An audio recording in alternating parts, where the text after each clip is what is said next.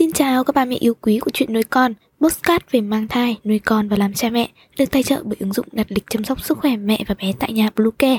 Mình là Ngân. Hôm nay trong chuyên mục về chăm sóc trẻ sơ sinh, chúng ta sẽ cùng nhau tìm hiểu về 10 mẹo sống sót khi chăm con tháng đầu sau sinh. Chúng mình sẽ quay trở lại ngay sau đây. Các mẹ hãy tải ngay app Bluecare để đặt lịch tắm bé, điều dưỡng vú em, chăm sóc trẻ sơ sinh, xét nghiệm và điều trị vàng da cho bé tại nhà, nhắc và đặt lịch tiêm chủng. Ngoài ra, Bluecare cũng cung cấp các dịch vụ xét nghiệm níp lấy mẫu tại nhà, massage mẹ bầu, chăm sóc mẹ sau sinh, thống tắc tia sữa và rất nhiều các dịch vụ y tế tại nhà khác. Truy cập ngay website bluecare.vn hoặc gọi đến số hotline 24 trên 7 098 576 8181 để được tư vấn cụ thể các mẹ nhé. Chúc mừng bạn đã xuất sắc hoàn thành nhiệm vụ vượt cạn. Mặc dù vậy, mẹ cũng đừng ham vui quá mà lơ là tinh thần nhé. Chuyện nuôi con sẽ mách mẹ một số lời khuyên để luôn vui khỏe trong chặng đường sắp tới của mình. Chăm con tháng đầu chưa bao giờ là một điều dễ dàng, nhưng với những cách sau đây, mẹ mới sinh chắc chắn sẽ giảm tải được áp lực phần nào và duy trì sức khỏe để nuôi dưỡng con thật tốt. Đầu tiên là đừng mong đợi sự hoàn hảo ở bản thân và em bé. Chăm sóc trẻ sơ sinh là một trong những giai đoạn khó khăn nhất của những người lần đầu làm mẹ. Tuy nhiên, mẹ không cần đòi hỏi quá nhiều ở bản thân. Vượt qua giai đoạn khó khăn này để thích nghi với hoàn cảnh mới là tất cả những gì bạn có thể làm. Mẹ nên nhớ rằng 90% những gì mẹ đang làm để chăm con tháng đầu đã đạt điểm A rồi. Thứ hai, đơn giản hóa mọi việc khi chăm con tháng đầu. Phức tạp hóa những nhiệm vụ hàng ngày sẽ khiến mẹ mệt mỏi khi chăm con tháng đầu, do đó mẹ hãy áp dụng một số những mẹo sau nhé. Nếu đang cho con bú, mẹ nên ngồi trên chiếc ghế mà mẹ cảm thấy thoải mái nhất, bên cạnh một chiếc bàn để chai nước, kính, đồng hồ hoặc có thể là âm nhạc và bất kỳ những gì bạn cần khi cho bé bú. Thứ hai, mọi chuyện sẽ dễ dàng hơn khi mẹ không cần phải thức giấc khi bé quấy khóc. Chỉ cần đặt nôi của bé sát giường và chỉ cần nhấn người sang là bạn có thể ôm lấy và cho bé nằm cạnh để bú. Thứ ba, gom sẵn những thứ bạn cần khi pha sữa cho con. Bạn có thể sẽ cảm thấy rất mệt mỏi khi phải mò tìm nắp bình sữa trong các ngăn kéo và tủ bếp giữa khuya. Trước khi đi ngủ, mẹ có thể thử cho sữa bột vừa đủ vào bình khô sạch.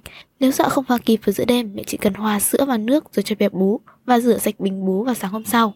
Bạn có thể sẽ cần vệ sinh vết mổ sau mỗi lần đi vệ sinh bằng vài dụng cụ cần thiết. Để đầu càng gần tầm tay của bạn thì làm càng nhanh hơn để quay lại với bé. Thứ ba, ngủ khi bé ngủ trong lúc chăm con tháng đầu. Tránh việc thiếu ngủ để luôn tỉnh táo khi chăm sóc bé. Bạn cần hiểu rõ mình cần ngủ bao lâu mỗi ngày và tranh thủ chập mắt khi con ngủ. Để bé nằm ngửa và đặt lại vào nôi khi bé đã ngủ và để gối, chăn hoặc đồ chơi ra xa.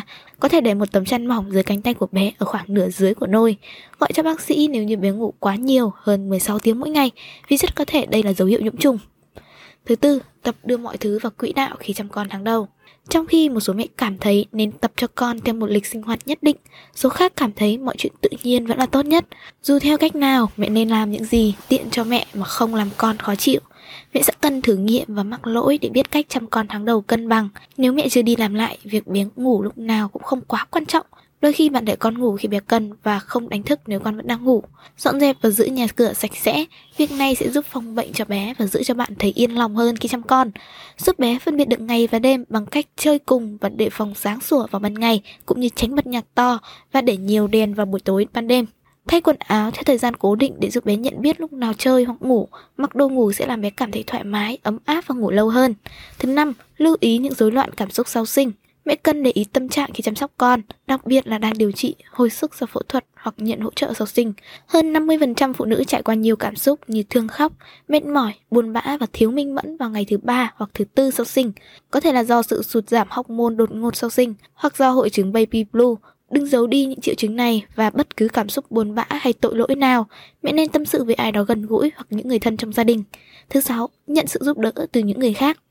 Nếu đủ khả năng, mẹ nên thuê người giúp việc, dù chỉ là một hoặc hai lần mỗi tuần. Thuê người trông trẻ nếu mẹ cần nghỉ ngơi khi chăm con tháng đầu, họ sẽ giúp mẹ giảm tải. Mẹ cũng có thể chỉ cho chồng mình cách chăm sóc con tháng đầu để mẹ có thêm thời gian nghỉ ngơi. Rất có thể chồng bạn cần thầy tã cho con còn điều luyện hơn mẹ đấy. Thứ bảy, điệu bé khi mẹ đi lại trong nhà hoặc bên ngoài. Xe đẩy cũng tốt, nhưng có thể mẹ sẽ thấy giữ con trước ngực sẽ thuận tiện hơn ngay cả lúc bạn đang nấu ăn. Đi dạo sẽ giúp hai mẹ con thư thái hơn khi mẹ điệu con theo cung.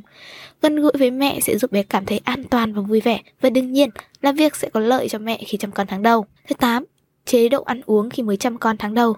Sau 9 tháng ăn uống theo tiêu chuẩn, ra là lúc bạn nên điều chỉnh lại chế độ ăn, quay trở lại lượng calo thông thường.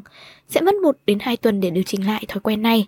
Mẹ hãy lên kế hoạch ăn 3 bữa mỗi ngày và linh hoạt bổ sung bữa ăn nhẹ cho đến khi cơ thể lấy lại được thói quen ăn uống.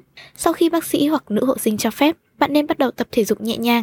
Nếu có thể, bạn nên đến phòng tập thể hình, bạn sẽ không chỉ được tiếp xúc với không gian mới, mà còn cảm thấy có động lực để mặc vừa những bộ quần áo trước kia. Mẹ cũng đừng quên uống đủ nước và uống vitamin tổng hợp có chất lượng. Thứ 9, cân bằng các mối quan hệ xã hội khi chăm con. Dù bằng cách nào, bạn cũng nên giữ liên lạc với những người gần gũi như cha mẹ, họ hàng hay bạn bè. Có thể tìm những người mới làm mẹ như bạn và kết nối với họ. Nhiều nơi có những hội nhóm các bà mẹ như vậy thường xuyên gặp nhau và bạn có thể thử tìm trên mạng. Hạn chế cho người khác tiếp xúc với con khi sức đề kháng của bé còn yếu. Nhiều người có thể lây bệnh trước khi họ có biểu hiện của bệnh. Và cuối cùng, hãy hiểu bé và trông đợi ở bé những gì. Khi chăm con tháng đầu, mẹ đừng quá lo nếu bé bị sụt cân vài ngày sau sinh. Cân nặng sẽ quay trở lại như cũ sau 7 đến 10 ngày. Mẹ nên hẹn bác sĩ nhi để kiểm tra sức khỏe cho bé sau 3 hoặc 4 ngày sau sinh. Nếu bé được xuất viện sau khi sinh 24 tiếng và 2 tuần sau sinh, Luôn nhớ thời điểm cho bé tiêm phòng, tiêm trùng cảm cúm và các mũi tiêm khác rất quan trọng khi mẹ chăm con tháng đầu và các tháng tiếp theo. Mẹ có thể hoãn lại và từ chối tiêm cho con. Trẻ em, đặc biệt là trẻ sơ sinh, dễ nhiễm bệnh và chưa có hệ miễn dịch như của trẻ đến tuổi tập đi và lớn hơn. chia mũi tiêm cho bé không phải là hiếm và không đáng phải quá lo ngại, miễn là cân nặng của bé vẫn ở mức ổn định. Hy vọng rằng những chia sẻ vừa rồi hữu ích với ba mẹ. Hãy ủng hộ chúng mình bằng cách đăng ký theo dõi postcard của chuyện nuôi con trên các nền tảng Spotify, Google Postcard, iTunes, YouTube, TikTok và Facebook nhé. Xin chào và hẹn gặp lại trong những số tiếp theo của chuyện nuôi con.